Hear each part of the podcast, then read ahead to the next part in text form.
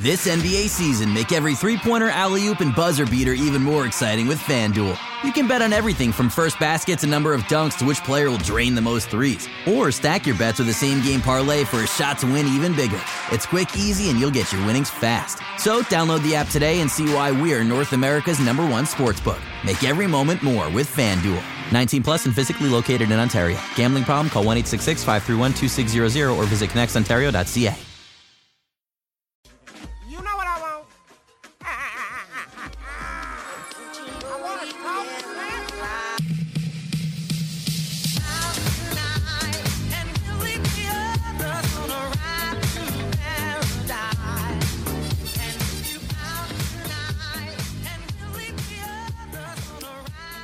Hey, how's it going, guys? Samson Folk here with the Raptors Weekly Podcast, and this will be the first mailbag I've done in quite some time.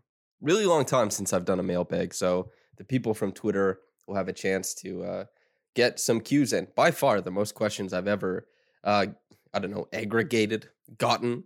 Uh, so I think that means you know maybe two things. I guess people were feeling more engaging today, or maybe more people care about what I think about the Raptors now more than ever. That'd be pretty cool. And I also just want to give a quick uh, plug to the piece that I wrote about Scotty Barnes. It got, you know, plugged by Chad Ford, by David Thorpe. Nekias Duncan called it, you know, potentially, you know, the early contender for piece of the year. I put a lot of work into it. It's still on raptorsrepublic.com, Scotty Barnes and Star Power. And uh, yeah, it's basically a breakdown completely of what he does on the offensive end. Uh, almost every used possession so far this year. So if you want to read that, uh, that's on the site. So anyway, let's get into it. First question from Carmelo Drama, who is also you know a fantastic writer, Yasmin. She's uh, she's part of the Dishes and Dimes crew, and she also writes over at Yahoo Sports Canada and Complex Canada. So if you're looking for great writing or conversing about the game of basketball, look no further.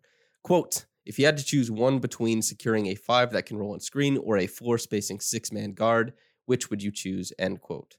I would choose the five that can roll and screen. I think because that activates um, quite a bit of other things offensively for the Raptors. And it's also a guy who, you know, roll and screen. I hope that's not all the five does because, you know, he is going to have to defend a little bit on the other end of the court. And I think as far as guard skills and initiating offense, Gary can take a little bit more. OG can take a little bit more. Even even that game just against the Bucks, what did the Raptors do in a lot of it? They put Pascal and Fred on the weak side and then gave OG empty side pick and rolls. A for reps and B because they were overloading on Pascal and Fred. And so eh, the point I think here is that the Raptors can definitely ask for more initiation from any of, you know, Pascal, OG, Scotty, or Gary. You can actually get a little bit of initiation from those guys. However, none of those guys can grow and get bigger. Pascal, before the last like three or four games, I think was at 3.1 fouls per. Now he's at 3 point fouls per game. Chris, you can see it basically every game. Is Chris Boucher foul trouble. Justin Champagnie, foul trouble. Pascal, foul trouble. Precious, foul trouble. Even Fred, foul trouble. And it's because they don't have a presence at the rim. They need a bigger body. And, you know, if if Khem is coming back and he's healthy because he has a broken nose now, he's not even with the team anymore. I guess we see how that really works. But having a five who provides, you know, that roll gravity, which is super, super important. Like you look at Darius Garland, who is a really great playmaker, but it helps in Cleveland that he is able to, you know, operate with some semblance of like, if I give a guy the ball on the roll, it's going to be a bucket. To start that game, and I don't want to, you know, be too hard on Precious because he was awesome versus the Bucks, but his start to that game was really, really bad. The Bucks funneled the ball to him in the middle of the floor, and the Raptors, I think it was 16-3 to start the game for that reason because the Raptors said, okay, Precious, we're going to put you in a position where maybe you can score a little bit. It didn't happen. He ended up making some plays later on in the game, but it's just that you're sacrificing so much offensive potency and so many easy looks by not having a legitimate roll threat. And I think the Raptors, just because of how many guys they need at the front court spot to defend, A, and because it would allow them to get a lot easier looks if there was a screening guy who could also kind of rumble to the bucket. This is also why, and I know this is like old hat, right? Why I wanted Richaun Holmes in the summer. And there were rumors that the Raptors, you know, they they walked away because he wanted too many years. Whatever it ended up being, he's making 12 million a year in Sacramento right now. And you can you can rate him highly or not, it doesn't matter, but he's he's certainly a good roller and uh he he is a good rim deterrent as well. So you know, obviously they're not getting a guy like Richaun, I don't think this year, but that's just an example of, you know, an amalgam of those skills. Something like that would be extremely helpful on this roster. But yeah, it, it, it- neither is perfect. I mean, and especially since Goran Dragic, the six man guard, you know, the floor spacing six man guard, Goran has been shooting the three pretty well at the late end of his career. And he's initiated offense before too. It is ironic deeply that uh Goran Dragic, if he were interested, appears to be the very player that the Raptors need to help bolster their uh, bench offense. But you know, we move. That's that's kind of how this thing shakes out. And also, just I kind of like that the Raptors have been getting big and weird. I wrote that article about it. The Funk Fest Quartet. That's Scotty, Pascal, Precious, and Boucher. When they go big, you know, good things have been happening. So you can get a little bit bit bigger. You can get a little bit weirder. I, I wouldn't hate that, but you need both on this team if you want to be really, really good. Second question is from NBA underscore said. Uh, has a couple questions here, but we'll answer this one first. Quote, what is the worst postseason outcome that you think would justify foregoing a, a regrouping back to the lottery? End quote. Okay, so this one is interesting. You know, what sends them back there? I guess like you just paint the worst picture. Maybe the Raptors are hardly get in. You know, yeah, postseason does does the play-in count? If they get absolutely smashed in like a play-in game, I guess that counts too. And maybe you know maybe the the Stars play really poorly as well, something like that. But in a series, I mean, if Pascal struggles to finish under duress and like ball pressure, and Fred does the same thing, then you know, and they get nowhere. It's tough to take so much away from just a few games in a playoff series.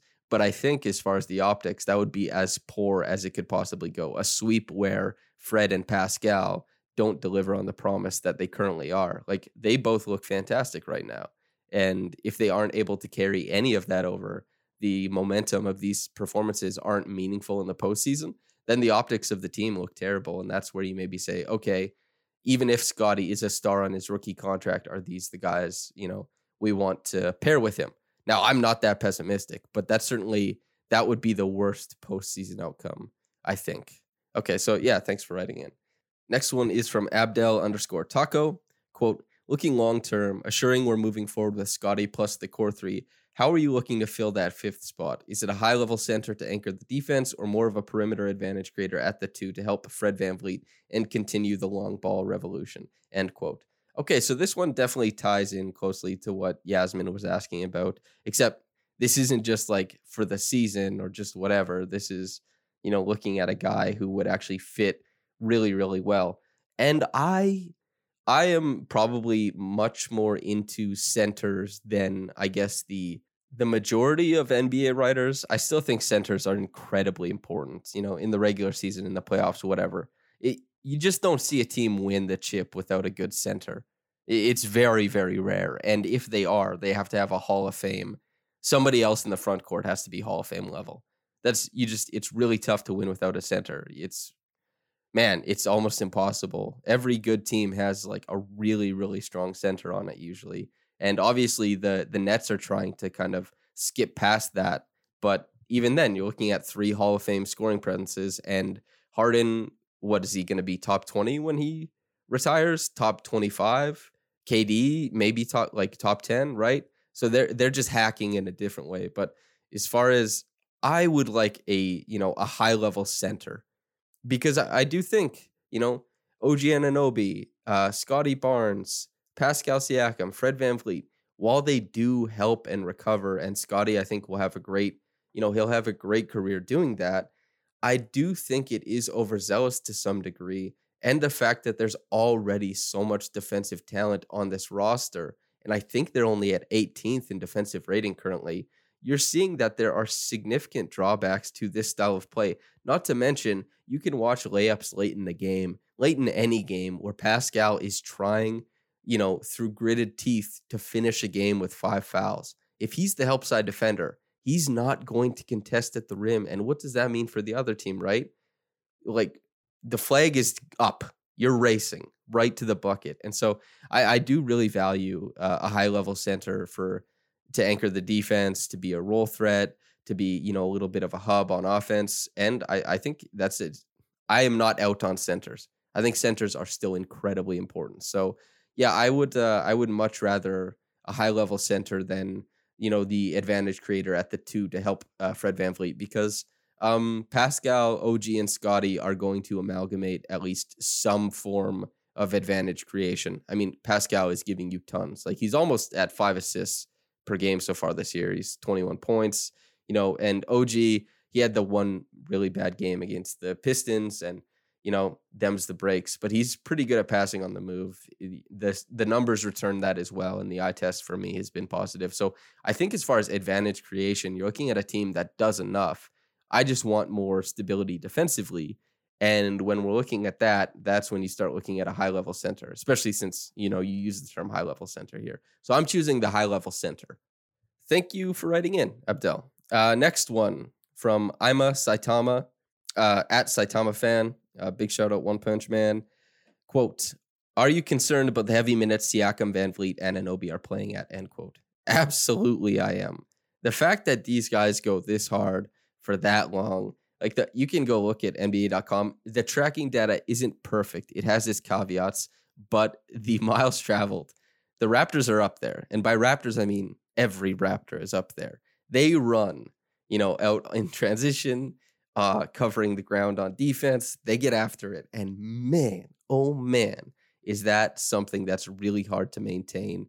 And especially like, you know, Pascal ISOs a lot. Even Scotty Barnes ISOs a lot. Fred doesn't ISO that much, obviously, because that's not his game. That's not, you know, leaning into what he's really good at. And OG ISOs a lot. It's a it's a very difficult brand of basketball, and especially since they all have a tendency to bully in some regard, right? They play physical, they play hard on the one end, and then on the other end, they just have to run themselves ragged. So, yeah, I am concerned about that. Absolutely. So, th- yeah, thank you. Thank you for writing in. Uh, next one from Rowan Hamilton quote, What are your thoughts on the Raptors foregoing finishing talent in place of possession maximizers, uh, deflections, offensive rebounds, that type of talent? Do you think this is a viable winning approach, or will the Raptors inevitably have to abandon it down the line? End quote. Rowan, this is such a good question. This is, yeah, you're really picking up on what the Raptors are doing here because, yes, the Raptors have very clearly, you know, gone this route because they think you can get really top end, you know, deflections, defense, you know, uh, guys who hunt offensive rebounds. You can get the top end talent of that late like Justin Champagnie is a savant when it comes to rebounding the basketball, especially on the offensive end. It, it's absurd, really. Basically, you know, I have a piece coming out. I guess when you're listening to this tomorrow, a piece on Tuesday on what you know what Justin is doing. And the Raptors are choosing those guys because they think those are outlier talents. And when you, you know, it's tough to get outlier talents in anything late in the draft or from undrafted free agents or from the G League or anything like that guys like Yuta Watanabe, you know, what is his outlier talent? Well, he's a really damn good defender, and he maybe is the best player as far as closeouts in the NBA. It's a weird talent to be the best at, and it isn't something you see very often, but it shows up in the game immediately, and you say, this is something that if another player did it, given their circumstances, their skill set would be immensely valuable. So, you know, the Raptors are definitely leaning hard on their development, and they're asking, hey, if we get a guy like Justin Champagnie who just rebounds the hell out of the ball and will give us, you know, six extra possessions in 12 minutes of play, can you teach him to shoot? Will he be able to not only catch and shoot, but relocate and then catch and shoot? You know, pound dribble, sidestep, catch and shoot, because you can't just stand in one place in the NBA anymore. Is can you teach him to shoot? And they're betting on their development team, and their development team is no doubt saying yes. And then when you look at guys like Delano Banton or Fred VanVleet or Pascal Siakam, Scotty Barnes, whatever. They're very and Scotty maybe doesn't count as much because he's, you know, the fourth overall pick. So let's just stick with Delano and Pascal and Fred. is they're taking these guys who have these this creation pop at you know the the college level and they're saying let's try and mine that for something but those guys are different than what the raptors do quite a lot is well because a they, they're obviously the raptors pascal fred and og all are outlier developments you know at their draft slot. And when, when it comes to fred the, the vacancy of a draft slot. He didn't even get drafted. And that's on the Raptors for recognizing that they could do that, that they had the capacity for that. It isn't just strictly taking a guy and developing that, it's being able to recognize what you do develop in house and what players actually have the capacity to take that under you know their frame how they process the floor what type of basketball they play lots of these little things that you know actual scouts would be able to get into in a very meaningful way. And that's what the Raptors did. They identified guys who they could teach that stuff to. But not every player can be taught that stuff. You can't develop anybody into anything. And so what the Raptors have been doing is taking those outlier talents in like offensive rebounding or in defending, and you get like the Alfonzo McKinneys and the Malcolm Millers and the Yuta Watanabes, second draft guys like Patrick McCaw, Stanley Johnson, DeAndre Bembry. And they're just saying like, these guys defend like hell. Can we teach them to shoot? And they haven't hit on enough of it. And it's because shooting is a really, really dynamic thing to do at the NBA level. And, you know, it isn't just putting up shots in the summer. There's like, there's dynamism to it. You have to be able to move and mirror drives. You have to have a feel for how to get open for your own shot.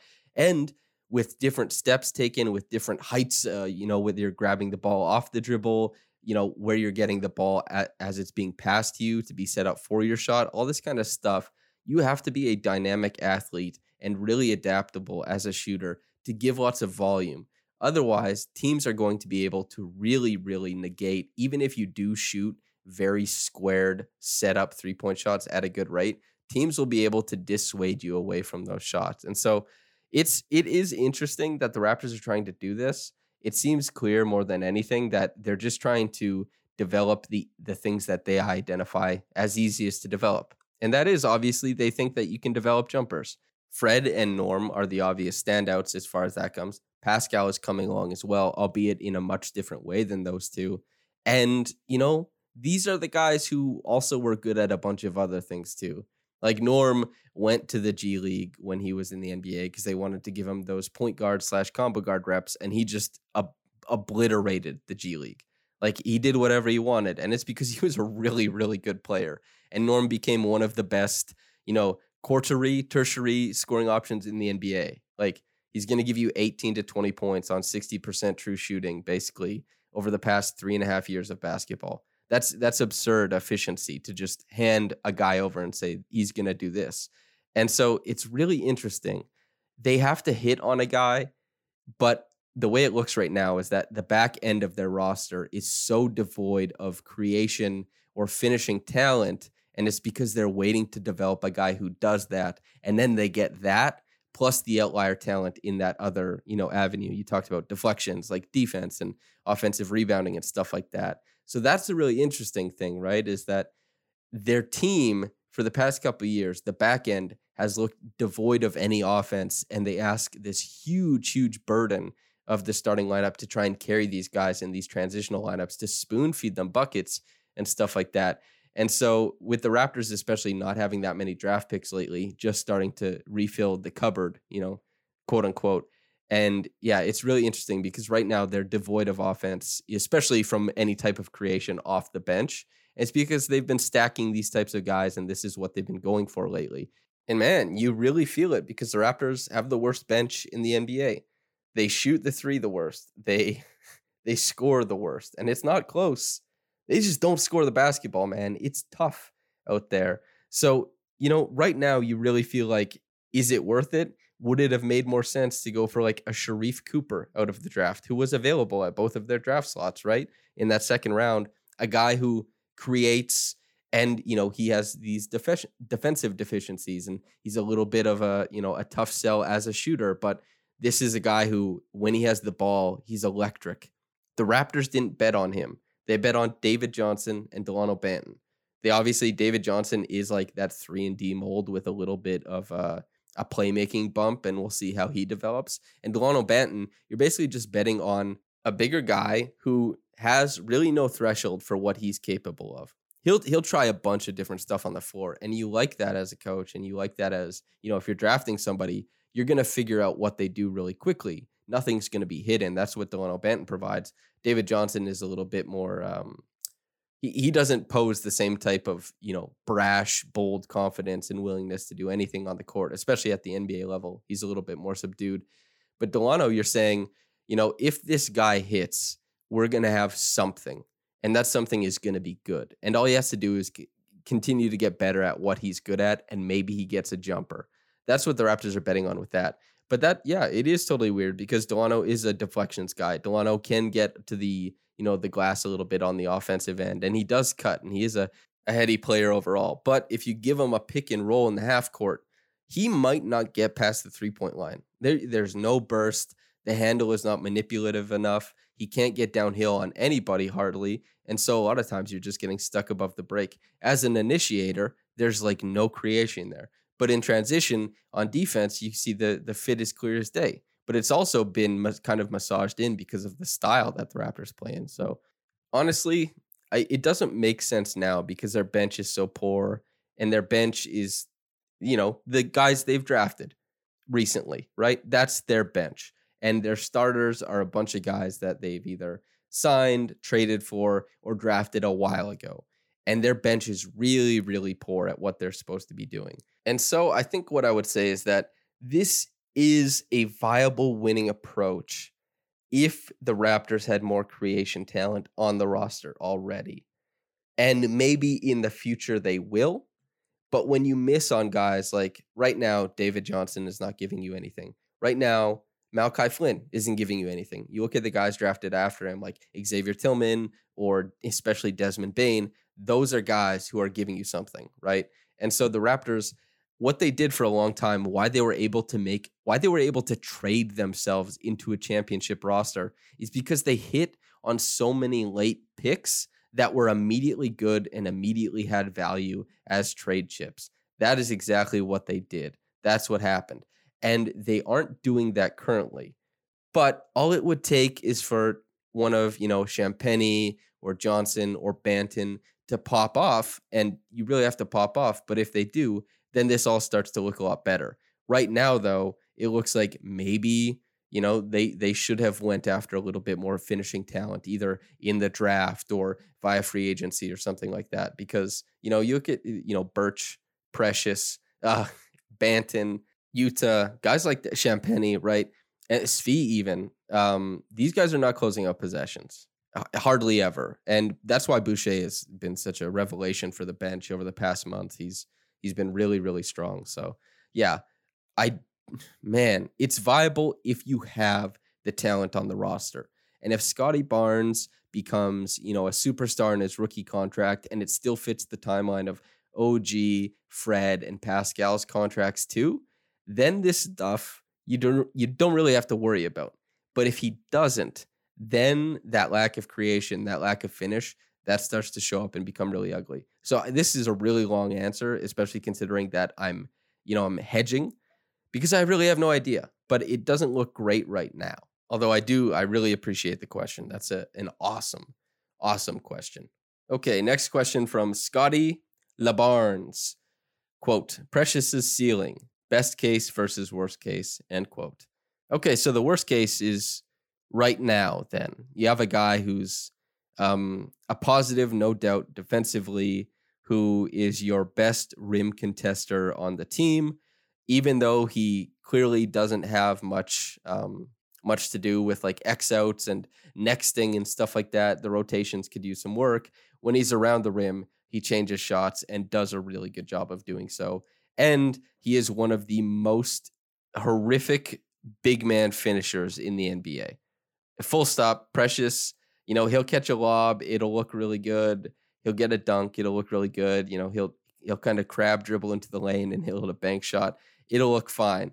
But the fact that this guy's shot chart looks the way it does and his true shooting percentage is still 44% is absolutely abysmal It's really, really bad offensively. And the fact that, like, whether he's on the roll or whether he's just cutting or moving within the framework of the Raptors offense, he typically does not know exactly where to be. He'll clog up driving lanes for his teammates, he'll make things worse, and that's not good.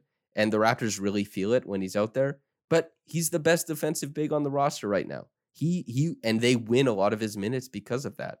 He helps change possessions for them defensively. So the the worst case is right now, and that's where you get a player who's you know maybe coming in just under a positive. And then the best case scenario, you know, it gets really really good if he hits on some of his you know not completely outlier skills, but some of those you know he, his handle is not crazy at his size because we have to remember just because he plays center doesn't mean he's big. He's of a similar size to Pascal.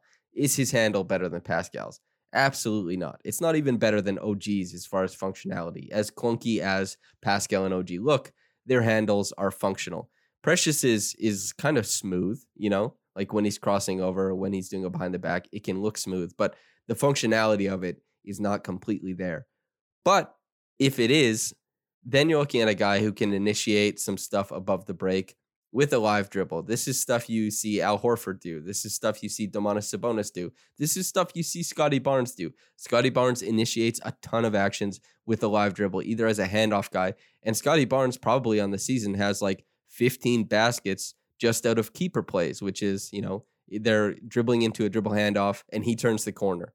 Precious has the athletic profile to be able to turn the corner to finish at the bucket. And if his handle stays, you know, tight enough and improves, then that means that he can be kind of a release valve as a guy to initiate some of the offense there late in games. And that's also, you know, I talked about this on the reaction podcast was that late in that game versus the Suns, Khem Birch, if he's, you know, giving a handoff late in the game, he's stuck to the side of the floor he's on.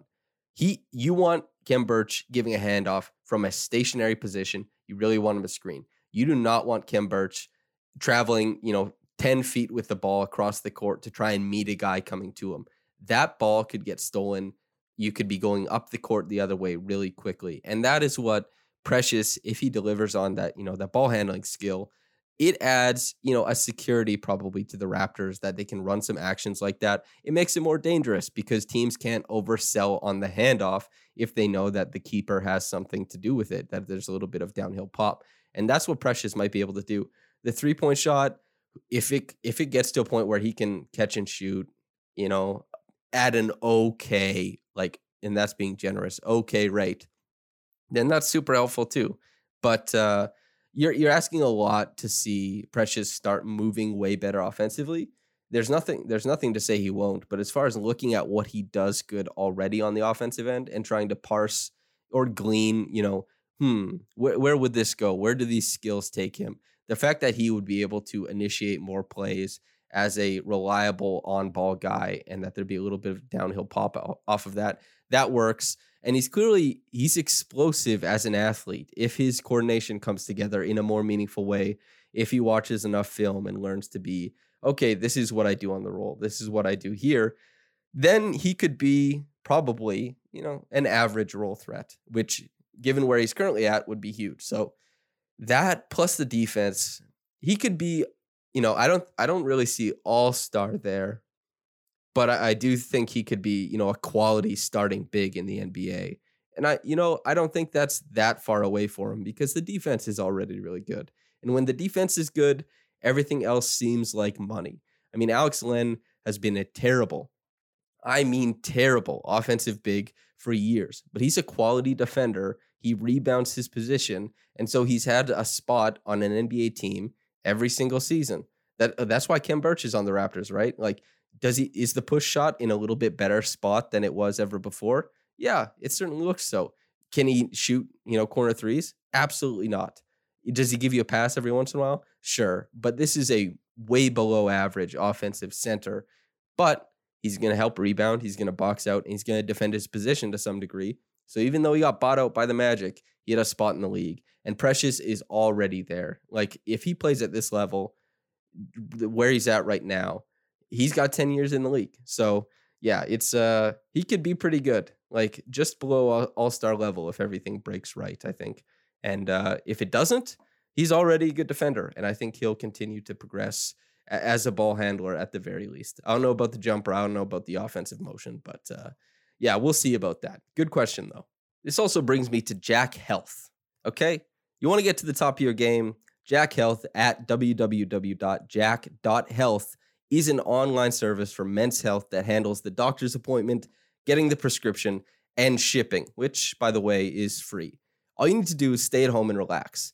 We're talking about sexual health, daily health, hair and skin. It's easy to book an appointment with any of their certified doctors. People don't need to know your business. You don't have to tell everybody and their mother about your issues, like when you go to the clinic and you mumble what you're there for. Do it all from the privacy of your home through www.jack.health and boost your game to the best it can be. If we're talking about ED and hair specifically, those get free medical consultations. There's free nationwide shipping, plus, you can use your private or public health insurance. And once again, you can do this all from the privacy of your own home through www.jack.health and boost your game to the best it can be. Okay, more Twitter questions. Let's get after it. Okay, we have a question from Oren Weisfeld, colleague of mine. Big shout out to you, Oren. Keep doing great work. Quote, are you more concerned about the Raptors' offense or defense as currently constructed in a playoff series? End quote. I am more worried about their defense uh, as it happens. The Raptors are a good clutch team so far this year. I think clutch offense, I haven't looked at the collinearity, collinearity between clutch offense and the success of offense in the postseason. But it does make me wonder about when teams gear up, what the Raptors are going to. And even when we look at just last night, or I guess two nights ago for you listening, against the Bucks, the Raptors ran a ton of pick and roll. They they are a very low frequency pick and roll team. They used a diverse set of plays for them, and they mixed in a pin down for OG, which he scored on. That was nice. They mixed they mixed in a diverse set of looks, and they won with it. Something that was unusual for them. They went to and they closed out a game that way. I think that's a great indicator for their postseason offense. I think their postseason defense could really struggle because you're looking at a defense that is at its best when it gets to funnel the ball into the 11th, they, let's say the 9th through 11th man's hand on the opposite team. And that guy starts making a decision. When you play this overzealous, aggressive style of defense, you're going to give up stuff. And at the eh, you know at the playoff level, teams shorten that rotation and better and better shooters, better and better decision makers are on the opposite side of that advantage against the Raptors. I do not think this is a viable seven game series defensive scheme. I think they'd struggle immensely. Not only do you have to be diverse in the playoffs as an offensive team, but you have to be diverse in the playoffs as a defensive team. When the Raptors won the title, they played a few different brands of defense, famously, and it asked a lot of different players on the roster. Marc Gasol was blitzing Steph Curry in the pick and roll you know, shuttled him out to the sideline, got his hand on a pass, turnover going the other way. That's Marcus Gasol doing that. But Marc Gasol always in his bag had the drop defense that made life hell for anybody coming downhill. This is why Marc was still a resoundingly impactful defender in that Boston Celtics series. The offensive side of things was a completely different thing for Marc, but you know, defensively he was still there. He still had it. And that's the thing, right? This Raptors defense does not have a huge diversity of looks it can throw at teams. It can't just go straight to drop. And, you know, their zone, as good as it can look for some stretches, I haven't found it to be consistent enough that it would vex teams for long stretches in the playoffs. I think that the Raptors, and there's some scheme preparedness that teams have gotten used to over these past couple years. That's why the Raptors underperform their offensive talent, or sorry, defensive talent, is that teams kind of expect guys to dig in they're prepared to pass out. They're prepared to, you know, generate looks for other guys. And in the playoffs, the guys who are getting those looks are much better than the guys who are getting those looks in the regular season. So I would be worried about the defense in the playoffs. And uh, I'm sure there'd be some games where they really they fight through and they have these incredible games. But I'm just imagining how many breakdowns, you know, it's it's a tough ask, especially when you don't have a classic rim protector or paint defender down there to make these, you know, just the everyday drive into the into the lane difficult. The Raptors have to stop drives before they get below the nail. that requires a lot of attention from help side guys. And uh, yeah, so I'd be more worried about the the playoff defense. I think. So thanks for writing in, Oren. Next question from said once again NBA underscore said quote two parts. Although we are top ten now, anything can happen between now and early April. Do you think there will be a crossroads where they must decide between a continued push for the play in or regrouping and preserving health for next year? If so, is there a numbered game mark that we must be a certain seed by? What is that in your opinion? Okay, end quote. Um, this is an interesting question. I think that the Raptors they're not pushing for the play in. I think that they'll be in the play in realm uh, regardless of anything. I think they're pushing for a top six seed, really. Um, th- I think that's what they're going for. And we really do have, you know, Masai's play in for what quote, right? And we also have Bobby Webster's quote about you know, having a bunch of guys who look the same after they drafted Scottie Barnes, but they also tried to draft Evan Mobley. They really did. They could have went a different way with this team building effort very quickly. This is marketing. This is optics that they're constantly going for. And it certainly serves a purpose for the dialogue when it goes one way or the other, but I think that there is immense value in getting scotty into a playoff environment. I hope that they push for it, and I think that they will. But I yeah, I, I got to be honest with you. If they're like below 500 and still playing Pascal, Fred, and OG, and they have the health and they're still below 500, and especially if the if the bench comes along and they still are losing games like so often that they're below 500, I I do you do have to start wondering like what is what kind of coexistence does this team have if you have OG, Pascal, and Fred and scotty is is close, if not a positive player this year. So, and, and, Gary Trent Jr. for what it's worth, right? So it's really interesting. If they are still struggling immensely, even with health, then I think maybe you can start looking at okay, we're gonna settle down. Guys aren't gonna play as heavy minutes, and we're gonna start looking at what we're doing this summer as far as moving pieces, doing whatever. But I don't think that'll be the case, to be quite honest. I don't have a specific seed for you or anything like that.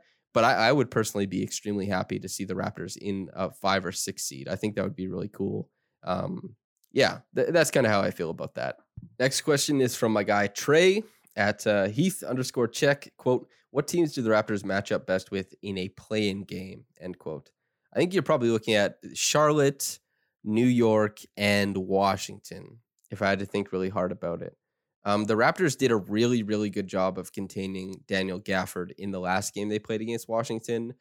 I think with the Hornets, the Raptors could really throw a lot of funky lineups at them. And especially considering how gritty Fred is at the point of attack. And, you know, especially it really depends if they wanted to put like Gary Trent on LaMelo. And that means that LaMelo is being pressured into situations. And maybe even LaMelo is a guy that they funnel towards the rim a little bit or something like that. And you have Fred tracking, you know, maybe Terry Rozier to some degree because Terry Rozier is one of the best movement shooters in the NBA at this point. Who knows what they choose to do? But I do think that the Raptors match up favorably. A, because Pascal Siakam is, you know, he's not the best player in the league, but he's a very unique collection of talents and skills that not a lot of, especially when he has it going, that not a lot of players can actually keep up with. And the Hornets would have to choose between, eh, as currently constructed, probably trying to sick PJ Washington on him or going towards the lineups that they actually prefer. And that would be a difficult choice for them. Whereas the Raptors could probably, to handle the Hornets, just keep all the lineups that they traditionally like. So the Raptors, I think, in a playing game would get to play their style more than the Hornets. As for the Knicks, uh, Julius Randle, there's a similar aspect, especially since he's not shooting uh, as well as last year. I mean, everybody saw that coming. They didn't see it. Some people didn't see it coming to this point. He's still a good passer. He still provides rim pressure. But there is an aspect of the Raptors defense that what you saw them do to Giannis Antetokounmpo, they can also throw bodies at Julius Randle. And Julius Randle being the main hub of what they like to do, I think the Raptors have a pretty good good defensive situation for him specifically. Now these aren't top end teams; these are just playing teams. But I'm not I'm not so sure that Randle, Barrett, Rose, you know that collection of players is moving the Knicks past Toronto. I think that you know in a pressure cooker of a game, I do think that the Raptors would be able to take them. And then Washington, you know, they started out pretty hot. They fell back really hard, and now they've kind of stabilized a little bit. And they've done so while Kyle Kuzma has kind of gotten off, and that's been an interesting develop for them. Bradley Beal is a player whose skill set does seem to be one that is a very generous translation to the playoffs. I mean, in the playoffs that we've seen him play the Raptors, which is so long ago already, you know, really, really long ago, but he looked good. He, he's such a talented and compact and well rounded offensive player that, you know, a playoff series or that type of game where the heat is turned up, it doesn't move him into any place he's uncomfortable. You know, you can you can turn him into a jump shooter, you know, which was his bread and butter coming out of Florida, but I think he's at like 29, 30% right now. And he'll hit shots, you know, he'll be a shooter. And he's just an incredible driver and really has a growing you know, passing game. I think he's at like over six assists so far this season. But I do think that the Raptors would be able to blanket him enough to that degree. And especially if they're being heady about who they're running out to, what type of rotations they're making, then you wonder like, okay, can we overload on Kuzma's side a little bit or KCP? Can we make Deni or um, you know Rui a shooter? Can we do stuff like that? And that's that's where the game gets really interesting. But on the other end of things, I think that Fred and Pascal and OG and Gary and then Scottie and whichever of the bigs, Precious, Boucher, or Birch, I think that they'd be able to outscore that team. That that's where I'm at with the the Wizards. As far as like Boston, man, Boston is a really funky team, but Tatum has been able to get off versus them. He's always been able to get downhill off of the point of attack. It's an interesting matchup because it doesn't allow Fred VanVleet to impact the player as much as he'd want to because they're running possessions through the wings. And while Fred can guard a wing and can switch onto a wing and can have these gritty possessions, it doesn't let him hound and be the point of attack monster that he really wants to be. He can be helpful, uh, you know, as a help side defender, of course, and at the nail, true, but it doesn't let him spearhead what the Raptors are wanting to do. Those those wings have produced, you know, a lot of great looks for their teammates over these games versus the Raptors. And uh, yeah, I, the Raptors' scheme is still somewhat similar to what they ran in that series against Boston, and you know, and the defense is worse right now. So that's that's what makes me really wonder, like, hmm, how does this go? And, and you know, Boston with Tatum, with Brown, they they're cer- certainly set up for to be adaptable in a you know a pressure cooker game or something like that. But yeah, Boston of that group would worry me the most. And then if we're looking at like Chicago or sorry, Charlotte, Washington, New York, I think the Raptors can handle those teams. Next one from Masai Crush Mondays, quote, which two Raptors would you combine to make an Uber Raptor to terrorize the league? So this is a, you know, a fun question, but I think an easy one to answer. It's Fred and Pascal. If Pascal could pull up like Fred and shoot like Fred and handle like Fred, you know, his movement skills, are incredible. And also, like, you know, Giannis had that move. He was face to face with with Pascal and he kind of pushed Pascal off. If Fred and Pascal were a player mixed together defensively, you know, at that height, those mo- movement skills, heavy hands, he would have just grabbed and tied up Giannis in that situation. So not only is it defensively, like you get these incredibly, you know, swift and accurate hands to disrupt things, but you get Pascal's motion and like court coverage. And then offensively, obviously, you know, you have Pascal's finishing at the bucket and his ability to kind of be finesse in the post and power in the post. And then on top of that, you have the shooting, the handling, and then the mix of both of their styles of passing. I think that's the the Uber Raptor right there. Next question from my dear friend Zosh. She wonders, is Woj a hit or a miss? And this is via her father. I, you know, OG, you know, what is the point really of going with a nickname when the guy's name is either OG or Ogugua, right? Like you're putting a hat on a hat, baby. You're doing a little bit too much. There's a potential there. But Woji, you know, just is like a, you know, it fits Toronto. Moji was a, you know, a bit of a mogul there, made waves. OG, obviously the same thing. It's like a collection of those two things, maybe. I'm not sure. But uh, with OG in particular, unless you're like doing Chosen One, Beloved, or you know the translation of what the Japanese fans think of it or the Chinese fans think of it, because when you talk about like Japanese basketball fandom or Chinese basketball fandom, the nicknames that they give players are always so interesting. But Woji, in the comfort of his own home, just you know enjoying a nice OG game, let the man call him Woj. You know what I mean? But as far as for me, I think it's a hat on a hat a little bit. You just leave OG as OG. It's already such a cool name. Or Ogugua. Okay, we have two questions from Hoop Goose. Uh, you should follow Hoop Goose, by the way. He's great mind for basketball. So at Hoop Goose, if you want to follow, you know, a good count on Twitter. Quote, who are some bench reinforcements you'd personally target by the deadline? And if you could make one coaching decision, change, scheme, rotations, etc., what would it be? End quote. Okay, so if Dragic is going to Dallas, Dwight Powell. That's that's the thing, right? Like if Dragic is going to Dallas, you want to get back Dwight Powell. Pretty simple. That seems to be super easy. As far as like wish casting for other guys, I would want everybody knows about Poeltl. Everybody and Poeltl is the he's so underrated defensively on the one hand, but I feel like everybody knows it.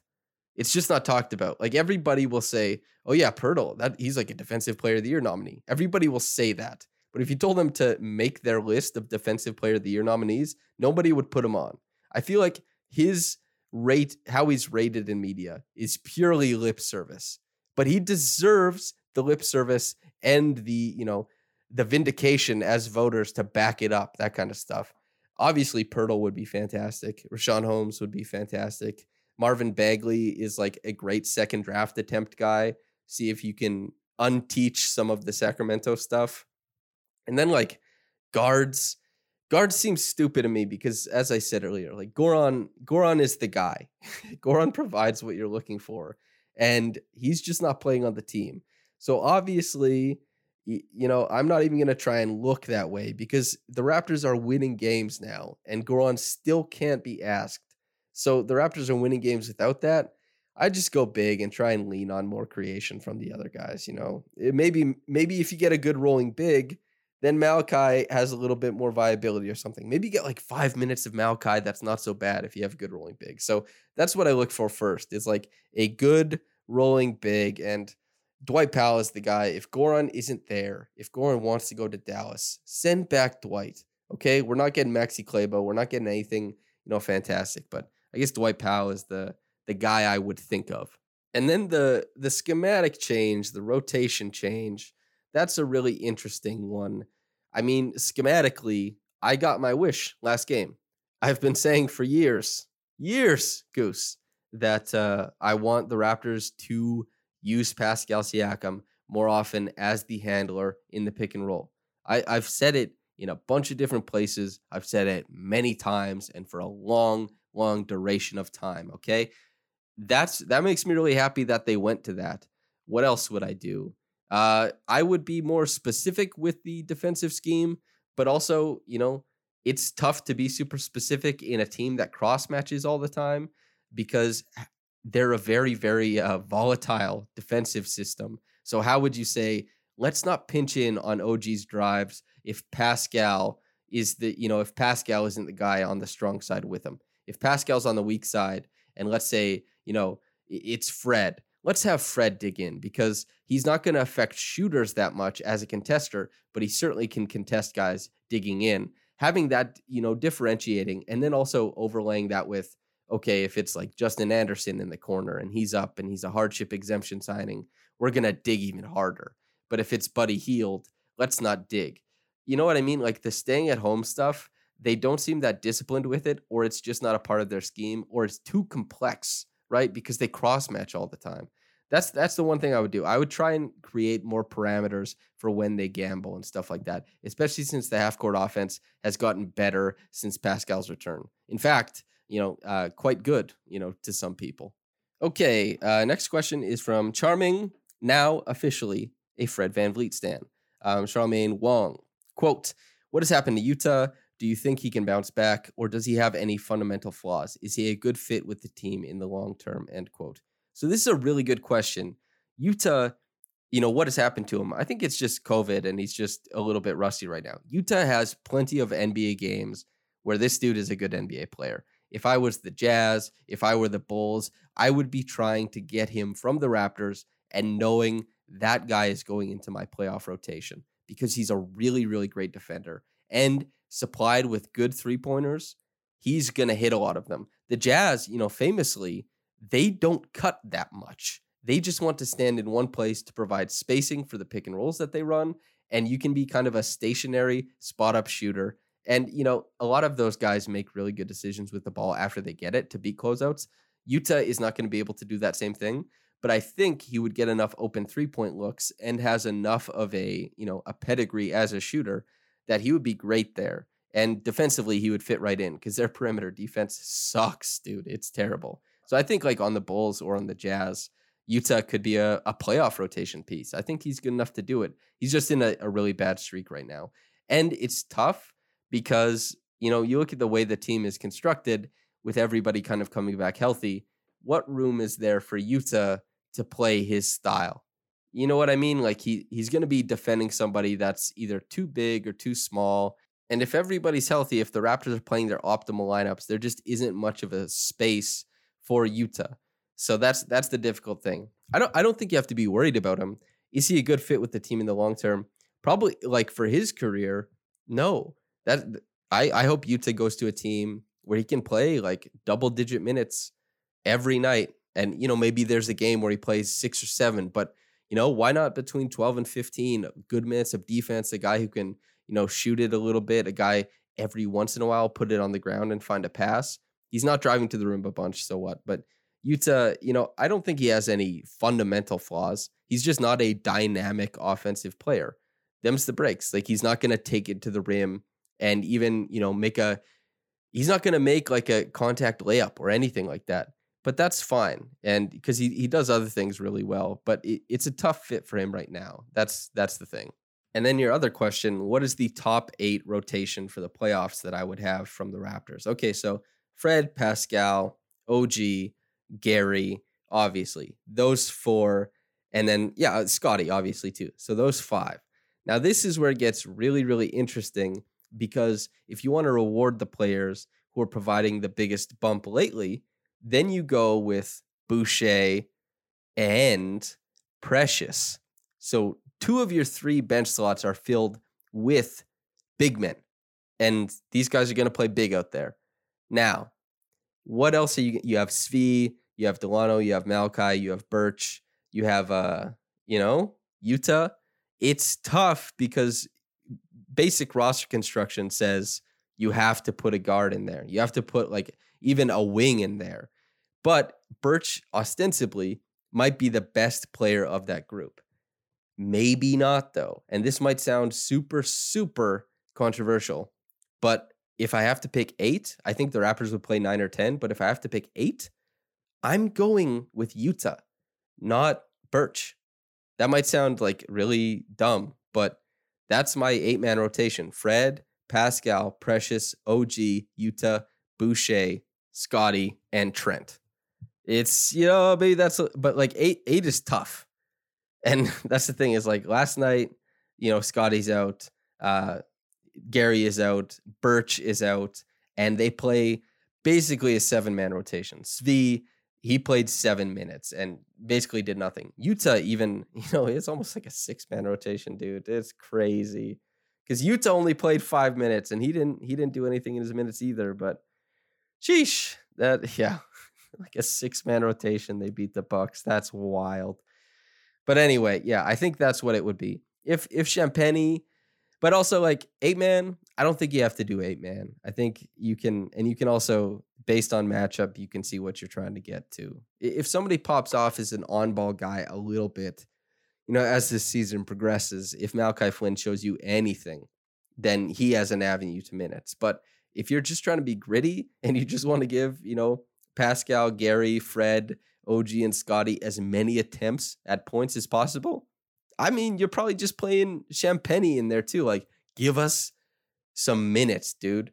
You know, give us some possessions. Let's see if these guys can score when they get 12 extra possessions in the game than the other team. And and you know, Nick Nurse did say that, you know, Champagnie was knocking on the door of the rotation. So who the hell knows? But eight guys is tough. And you never know with Nurse because, you know, Patrick McCaw inexplicably was in that eight man for the Raptors. And everyone was like, hey, what the hell is this? This makes no sense. But that's what he wanted to do. And that's the way it shook out. So, yeah, I think that's my eight man. As crazy it sound as it sounds to leave Khem Birch out of it, which I'm sure sounds blasphemous to some people. Okay, next one is from Mark Schindler. Hey, how's it going, Mark? Uh, another guy who does fantastic work. So at M Schindler NBA, you've probably heard him on this podcast before if you listen to that episode uh, on Twitter. Okay, what do you have for me, Mark? Quote: Provide a minute cultural comparison for the polarity of Precious's game. End quote. Okay, yeah, just off the top of my head, a minute cultural comparison. Oh my god, dude. Uh, let's see. Defense good, offense bad. What is the simplest terms to explain that in? Um, uh, maybe offense is good after the defense. Okay. Uh, me. Hey, Miyagi Do Karate. I I just watched Cobra Kai. You know that it's like you you do never offense, and so when the Raptors run like a set play in the half court, Precious will never score on that play. He he couldn't because that is striking first. However, comma, if you allow him to get a block and then run out, then he'll catch the lob. So yeah, although you know Karate Kid, Cobra Kai is not exactly minute or cultural. Hmm. You know, hey, listen, man, I'm gonna stick with it. Miyagi Do Karate is Precious Achiuwa. Okay, the defense is nice, and he'll attack after defending, but not prior.